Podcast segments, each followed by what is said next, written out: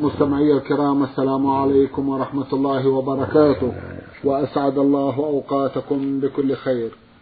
هذه حلقة جديدة مع رسائلكم في برنامج نور على الدرب. رسائلكم في هذه الحلقة نعرضها على سماحة الشيخ عبدالعزيز ابن عبدالله بن باز، الرئيس العام لإدارات البحوث العلمية والإفتاء والدعوة والإرشاد. مع مطلع هذه الحلقة نرحب بسماحة الشيخ ونشكر له تفضله بإجابة السادة المستمعين. فأهلا وسهلا بالشيخ عبدالعزيز، حياكم الله. بارك الله، حياكم الله. مع مطلع هذه الحلقة نعود إلى رسالة وصلت إلينا من أحد الإخوة المستمعين، ضمنها ما يقرب من خمسة عشر سؤالا. أخونا هو عثمان محمد، عرضنا بعضا من أسئلته في حلقة مضت، وفي هذه الحلقة لا زال له جمع من الأسئلة.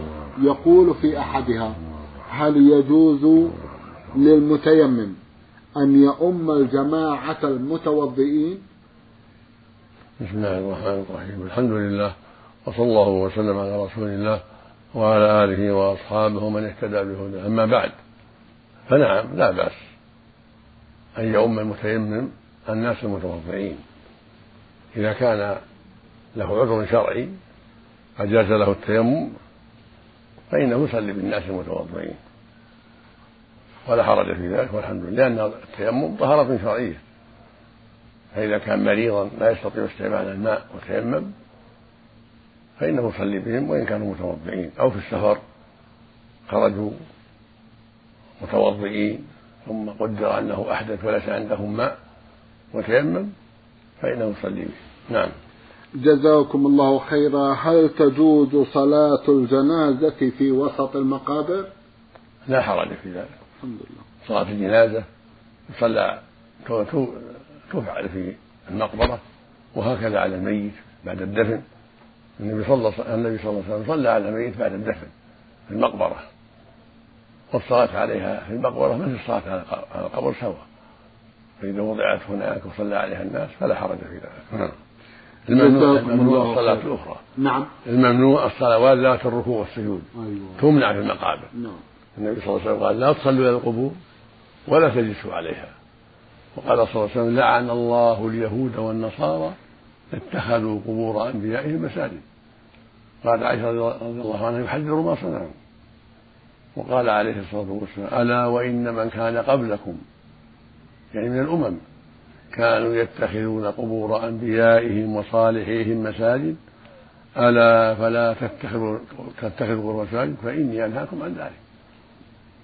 فلا يجوز أن يصلى في القبور، ولا يبنى عليها مسجد ولا قبة ولا غير ذلك، لا قبور أهل البيت ولا قبور العلماء ولا غيرهم، بل تجعل ضاحية مكشوفة ليس عليها بناء، لا قبة ولا مسجد ولا غير ذلك، ترفع عن الأرض قدر سبل كما فعل بقبره صلى الله عليه وسلم، بالتراب الذي حفر منها ترفع وجه النصائب عليها في طرفي القبر، ولا ما يوضع عليها حصبة لحفظ التراب وترش بالماء، لا بأس. أما يبنى عليها قبة أو مسجد أو حجرة خاصة هذا لا يجوز، ما يبنى على القبر.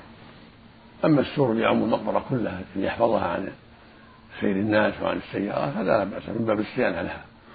أما يوضع على القبر تعظيما له قبة أو بنية أو مسجد هذا لا يجوز. الرسول لا على من فعل من فعل ذلك عليه الصلاة والسلام.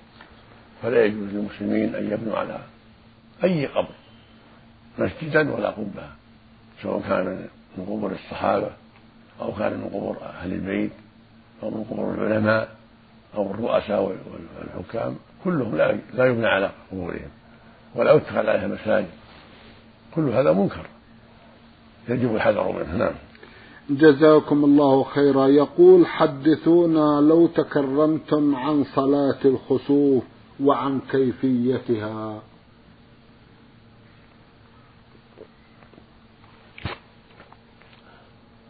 صلاة الخسوف، ويقال لها صلاة الكسوف، بينها النبي صلى الله عليه وسلم بفعله عليه الصلاة والسلام، وهي سنة مؤكدة إذا خسفت الشمس أو خسف القمر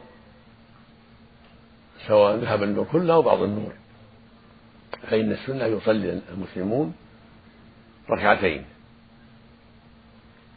في كل ركعة قراءتان وركوعان وسجدتان، هذا هو أصح ما ورد في ذلك.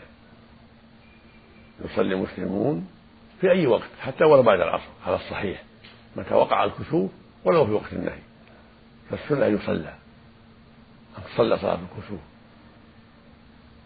وهي ركعتان تشتمل على تشتملان على قراءتين وركوعين وسجدتين في كل ركعة، فإنه صلى الله عليه وسلم لما كسفت الشمس يعني في عهده صلى الله عليه وسلم لما مات إبراهيم كسفت الشمس، فقال بعض الناس إنها كسفت موت إبراهيم، خطب الناس عليه الصلاة والسلام وقال إن الشمس والقمر آيتان من آيات الله لا يخسفان لموت أحد من الناس ولا لحياته لا لموت إبراهيم ولا غيره، وإنهم آيتان من آيات الله يخوف الله بهما عباده، فإذا رأيتم ذلك فافزعوا إلى ذكر الله وإلى دعائه واستغفاره، والحديث الآخر إذا رأيتم ذلك فصلوا وادعوا حتى يكشف ما فيكم، في الأرض الآخر ادعوا الله وكبروا وتصدقوا، وأمر بالعتق عند الكسوف، وصلى بالناس ركعتين كبر عليه الصلاة والسلام قرأ الفاتحة ثم قرأ قراءة طويلة قال ابن عباس تقدر منها سورة البقرة، ثم ركع وأطال الركوع ثم ركع وقرأ قراءة طويلة أقل من الأولى، ثم ركع ركوعا طويلا أقل من الركوع الأول، ثم ركع وأطال دون الإطالة الأولى، ثم سجد سجدتين طول فيهما عليه الصلاة والسلام، ثم قام وقرأ وأطال لكن دون القراءة السابقة، ثم ركع وأطال لكن دون الركوعين السابقين، ثم رفع وقرأ دون القراءة السابقة، ثم ركع ركوعا رابعا وأطال لكن, لكن دون الركوع الذي قبله، ثم رفع فأطال لكن أقل مما قبله، ثم سجد سجدتين طويلتين عليه الصلاة والسلام، ثم تشهد قراءة التحيات تشهد كلمة التلاعة، ثم سلم وخطب الناس خطب الناس وأعظهم عليه الصلاة والسلام وأخبرهم أن الشمس والقمر آيتان من آيات الله لا يكشفان لموت أحد ولا لحياته، وقال إن رأيتم الضال فصلوا وادعوا حتى يكشف منهم، وأمر بالصدقة والعتق عليه الصلاة والسلام، وأمر بالاستغفار والذكر، هذه السنة حتى تكشف الشمس والقمر، والسنة خطبة بعد ذلك كما فعله النبي صلى الله عليه وسلم إذا صلى الإمام يخطب الناس ويذكرهم ويبين أحكام صلاة الكسوف ويحذرهم من المعاصي والشرور ويدعوهم إلى طاعة الله عز وجل ويراقبهم في الصدقة والعتق والإكثار من ذكر الله عز وجل والاستغفار كما فعله النبي صلى الله عليه وسلم، وذكر في خطبة صلى الله عليه وسلم بعد صلاة الكسوف أنه عرضت عليه الجنة والنار وهو في الصلاة، فتقدم لما رأى الجنة لما عرضت عليه الجنة تقدم وتقدمت الصفوف حتى حاول يأخذ منها عقودا من العنب، قال لو أخذته لأكلته منه ما بقي في الدنيا، ثم عرض عليه النار عليه الصلاة والسلام فتأخر وتأخرت الصفوف، وقال رأيت فيها في النار عمرو بن المحي الخزاعي رئيس أهل مكة في الجاهلية يجر قصبه في النار يعني يجر أمعاءه في النار نعوذ بالله، لأنه أول من سيب السوائب وغير دين إبراهيم، يعني سيب السوائب للأصنام من يعني الإبل والبقر والغنم للأصنام لا تركب ولا تحلب، وأول من غير دين إبراهيم في عبادة الأصنام ودعائها من دون الله، فلهذا صار عذابه شديدا ورآه النبي صلى الله عليه وسلم يجر أمعاءه في النار نسأل الله العافية. قال ورأيت فيها امرأة تعدت بهرة حبستها لا هي أطعمتها وسقتها حين حبستها ولا هي تركتها تكون خشاش الأرض فعذبت بها، هذا يدل على أن لا يتعدي بالحيوان لا الهر ولا الكلب ولا الدجاج ولا الحمام ولا الإبل ولا البقر ولا لا تعذب، بل إما يعرفها ويقوم بواجبها ولا يبيعها إذا حب البيع أو يطلق سراحها لكم من أرض الله. أما حبسها وعدم إطعامها وإسقائها غلط لا يجوز حتى ولو هرة حتى ولو كلب لا يجوز لأنه ظلم. فإذا كان هذا في هرة أو كلب ونحو ذلك فكيف بالذي يحبس المسلم بغير حق ويظلمه أو يتعدى عليه بقتل أو غيره؟ يكون ذنبه أعظم وجريمته أكبر وعذابه أشد نسأل الله العافية. قال ورأيت فيها سارق الحديد بمشابه كان بعض الناس كان في الجاهلية بعض الناس يسرق الحجاج مع عصا حنية الرأس مثل المشعب كان يمر حول الحديد حول أمتعتهم يجر من أمتعتهم بمشعبه ما أمكنه. فإذا فطنوا له قال تعلق بالحجاج ما قصدت وإذا لم يفطنوا له هرب بذلك الشيء وأخذه. فرآه النبي صلى الله عليه وسلم يعذب في النار من محجنه الذي كان يسرق به الحاج والعياذ بالله. هذه هو الحذر من السرقة والدعوة إلى الشرك وتعذيب الحيوانات وغير هذا من المعاصي فإنها من أسباب العذاب في النار نسأل الله العافية. فالواجب على المؤمن أن يحذر ظلم الناس وظلم الحيوان وأخذ الأموال بغير حق سواء غصبا أو سرقة أو خيانة يجب الحذر من ذلك. نعم جزاكم الله خيرا. أيضا يسأل أخونا عن كيفية صلاة الاستسقاء.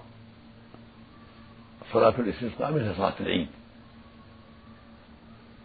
يصلي ركعتين يكبر في الأولى سبعا وفي الآخر خمسا يكبر تكبيرة الإحرام وستا بعدها ثم يستفتح ثم يقرأ الفاتحة وما تيسر معها ثم يركع ثم يرفع ثم يسجد سجدتين ثم يقوم للثاني ويصليها مثل صلاة العيد يكبر خمسة تكبيرات إذا اعتدل ثم يقرأ الفاتحة وما تيسر معها ثم يقرأ التحيات ويصلي عليه وسلم ثم يدعو ثم يسلم مثل صلاة العيد يصليها كما كان يصلي في العيد عليه الصلاة والسلام. ثم يقوم فيخطب الناس خطبة يعظون فيها ويذكرهم ويحذرهم من أسباب المعاصي من أسباب القحط يحذرهم من المعاصي لأنها أسباب القحط وأسباب حبس المطر وأسباب العقوبات فيحذر الناس من أسباب العقوبات من المعاصي والشرور وأكل أموال الناس بالباطل والظلم وغير ذلك من المعاصي ويحثهم على التوبة والاستغفار ويقرأ عليهم الآيات الواردة في ذلك والأحاديث ثم يدعو ربه رافعا يديه ويرفع الناس أيديهم يدعون بس ربه غوث من ذلك اللهم أغثنا اللهم أغثنا اللهم أغثنا ثلاث مرات اللهم أسمع غيثا مغيثا هنيئا مليئا غدا غدقا مجلا سحا طبقا عاما نافعا عن الله تحيي به البلاد وتغيث به العباد وتجعله يا ربي بلاغا للحاضر والباد. هذا من الدعاء الذي دعا به النبي صلى الله عليه وسلم اللهم أنبتنا الزرع وأجرنا الضرع وأسقنا من بركاته. ويمنح بالدعاء ويكرر الدعاء اللهم أسقنا الغيث ولا تجعلنا من القانطين مثل ما فعل النبي صلى الله عليه وسلم.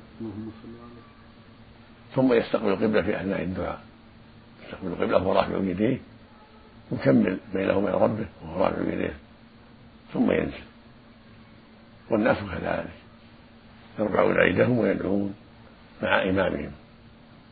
وإذا استقبل القبلة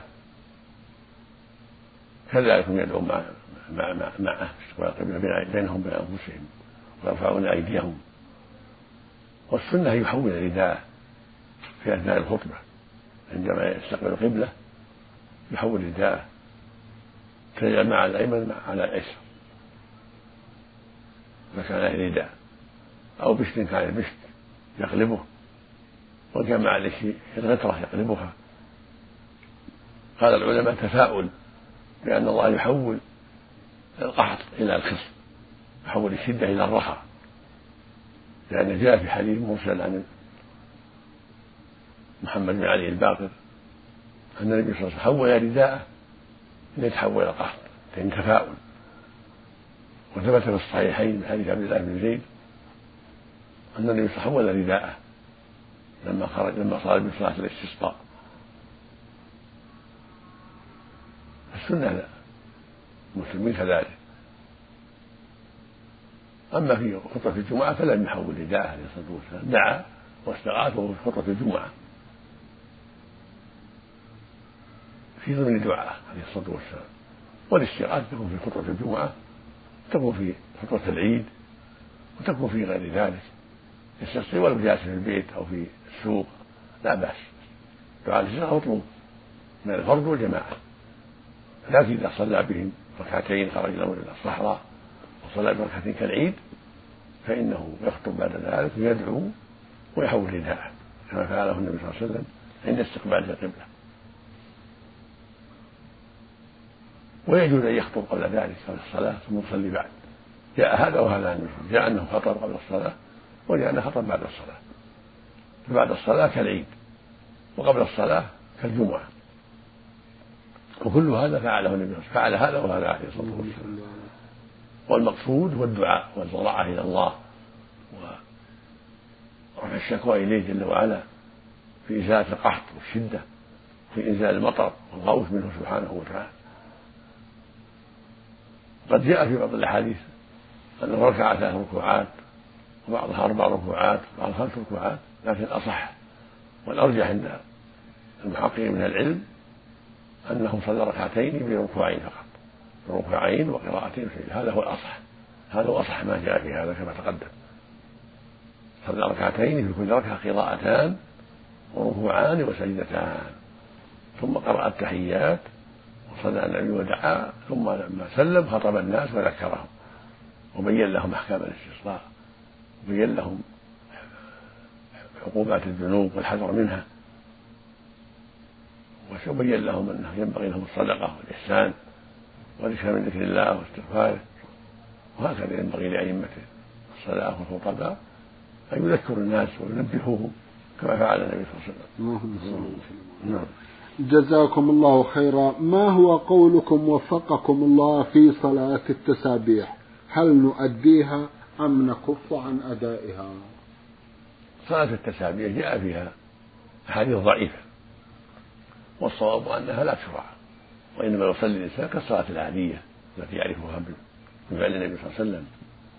أما صلاة التسابيح ونسبحه فيها وهو قائم خمس عشرة مرة سبحان الله والحمد لله لا إله إلا الله والله أكبر، وإذا ركع سبع عشر مرات، وإذا رفع سبع عشر مرات، وإذا سجد سبع إلى آخره، هذه غير غير مشروعة لأنها غير ثابتة، والصواب أنها أن طرقها كلها ضعيفة.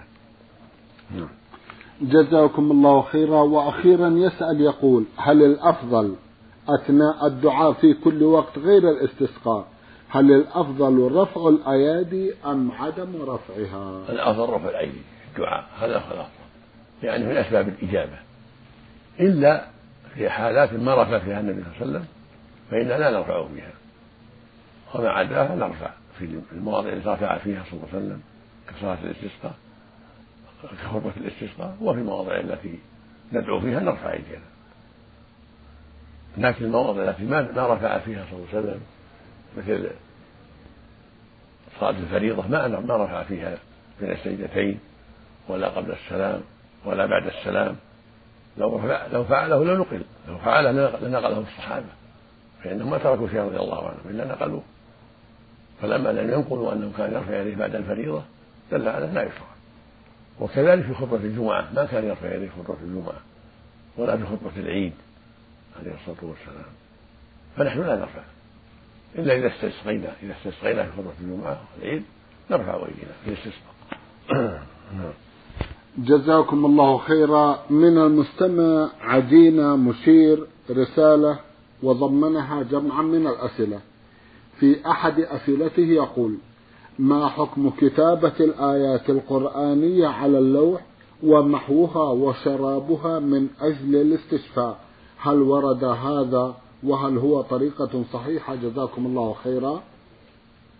نعم، فعل هذا بعض السلف وذكره ابن القيم رحمه الله وشيخ الإسلام ابن تيمية وجماعة، لا حرج في ذلك، ويكتب آيات في لوح أو في صحن أو في قرطاس في زعفران مثلا، ثم يغسله ويشربه أو يرشه على بدنه، لا حرج في ذلك، وقد فعله جمع من السلف وذكر ابن القيم رحمه الله وجماعة أنه نافع بإذن الله، وله أن يقرأ في الماء، ينفث في الماء ثم يشرب منه ويغتسل به، فعله النبي صلى الله عليه وسلم مع ثابت بن قيس بن شماس، فإذا قرأ في الماء الفاتحة وآية الكرسي قل يا أيها الكافرون قل هو الله أحد قل أعوذ برب الفلق قل أعوذ برب الناس أو بعض ذلك، ودعا بالدعوات المناسبة ثم شرب من الماء واغتسل الباقي، هذا مجرب للشفاء.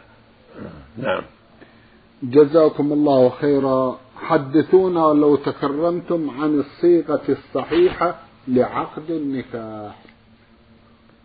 الصواب أنه يفعل بكل صيغة ما له صيغة معينة، هذا هو الصواب لكل أهل بلد أو قبيلة عرفهم، لكن المشهور منها أنكحتك وزوجتك، يقول ولي للزوج أنكحتك أختي أو بنتي أو زوجتك أو ملكتك، وإن قال وهبتك أو أعطيتك أو أو ألفاظ أخرى يعرفون معناها، وقال الزوج قبلت صح ذلك، فلو قال للزوج أعطيتك ابنتي أو وهبتك ابنتي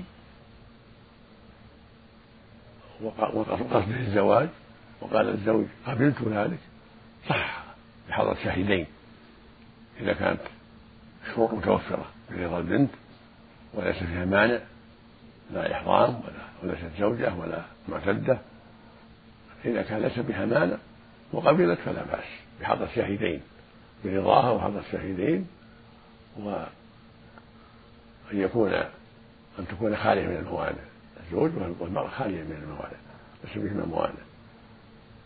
فالحاصل أن الألفاظ لا حرج في تنوعها، وقال بعض أهل العلم لا بد يكون له زوجت وأنكحت، ولكن ليس عليه دليل، فالصواب أن النكاح ينعقد بالألفاظ الدالة على معنى كالبيع والهبة والإجارة ونحوها، فإذا قال ملكتك ابنتي أو أعطيتك ابنتي أو وهبتك ابنتي أو أختي أو عمتي، أصله التزويج وهم يعرفون ذلك، وقال قبلت بحضرة الشاهدين وبكمال الشروط فلا بأس. جزاكم الله خيرا. يقول لدينا عادة إذا دخل الرجل على مخطوبته ليلة الدخلة يقرأ سورة ياسين، فهل هذا العمل صحيح؟ لا أعلم له صحيح، لا أعلم له أصلا. نعم، جزاكم الله خيرا.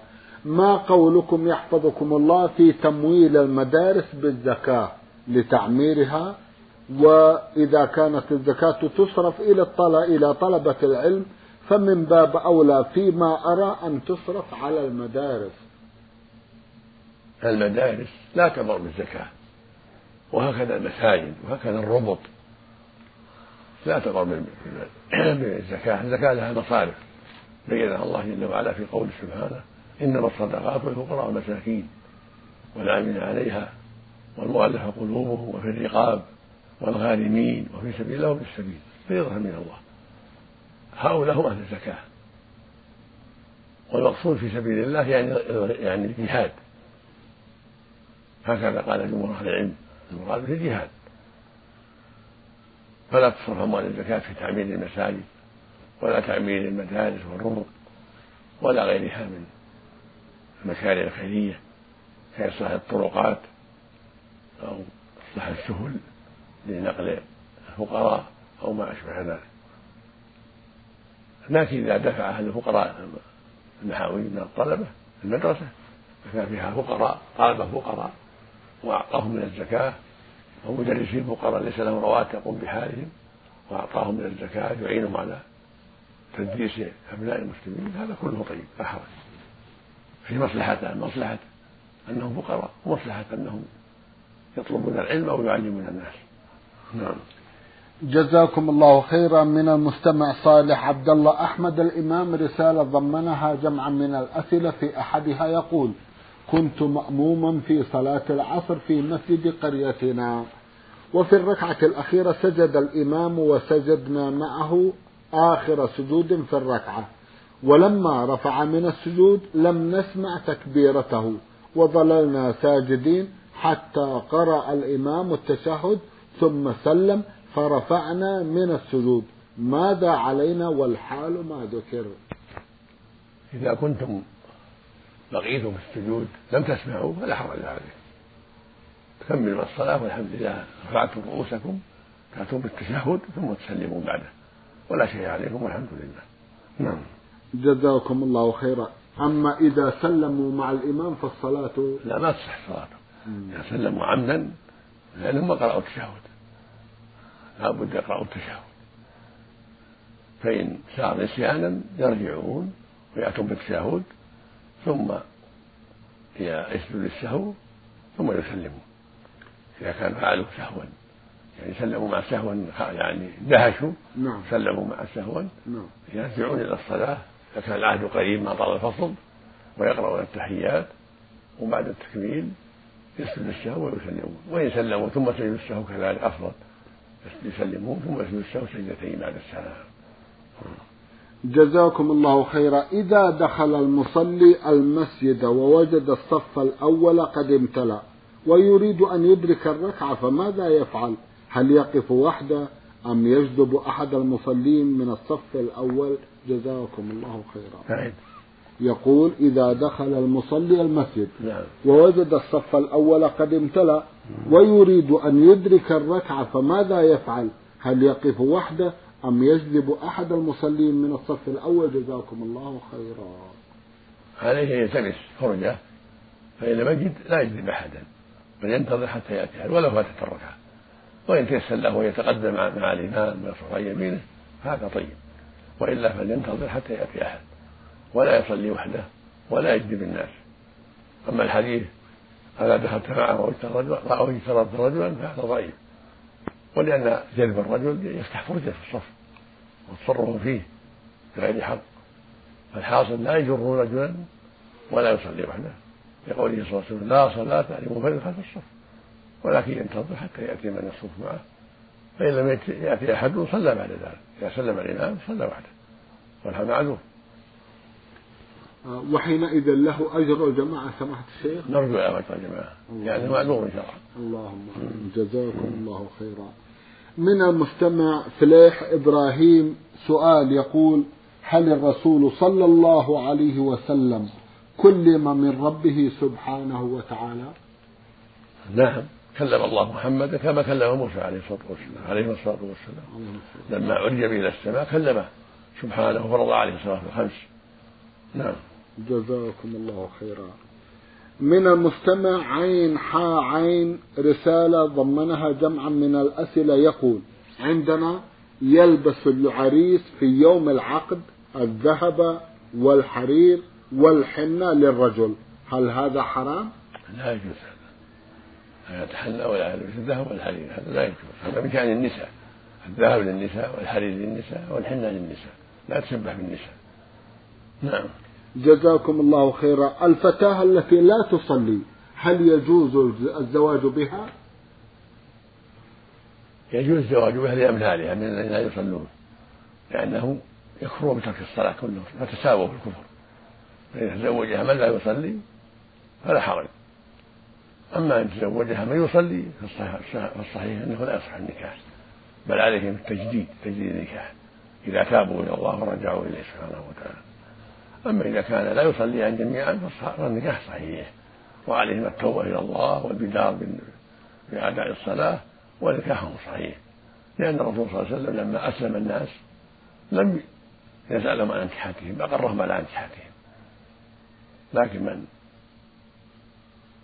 تزوج امرأة يعرف أنها تصلي وهو يصلي لا يصلي، أو بالعكس هو لا يصلي وهي تصلي كذلك لا يجوز، فإذا علمت أنه لا يصلي لا, لا يحل لها أخذه، وهو كذلك لا يحل لها أخذه إذا كانت لا تصلي. فإن وقع العقد وجب أن يجدد ويعاد إذا كان كل واحد يرغب في طاعمة وجب أن يجدد. إذا تاب من يترك الصلاة ورجع إلى الله فلا بأس. نعم، جزاكم الله خيرا. سماحة الشيخ، في ختام هذا اللقاء أتوجه لكم بالشكر الجزيل بعد شكر الله سبحانه وتعالى على تفضلكم بإجابة السادة المستمعين، وآمل أن يتجدد اللقاء وأنتم على خير. اللهم آمين. مستمعي الكرام، كان لقاؤنا في هذه الحلقة مع سماحة الشيخ عبدالعزيز ابن عبدالله بن باز، الرئيس العام لإدارات البحوث العلمية والإفتاء والدعوة والإرشاد. شكرا لسماحته، وأنتم يا مستمعي الكرام شكرا لحسن متابعتكم، وإلى الملتقى، وسلام الله عليكم ورحمته وبركاته.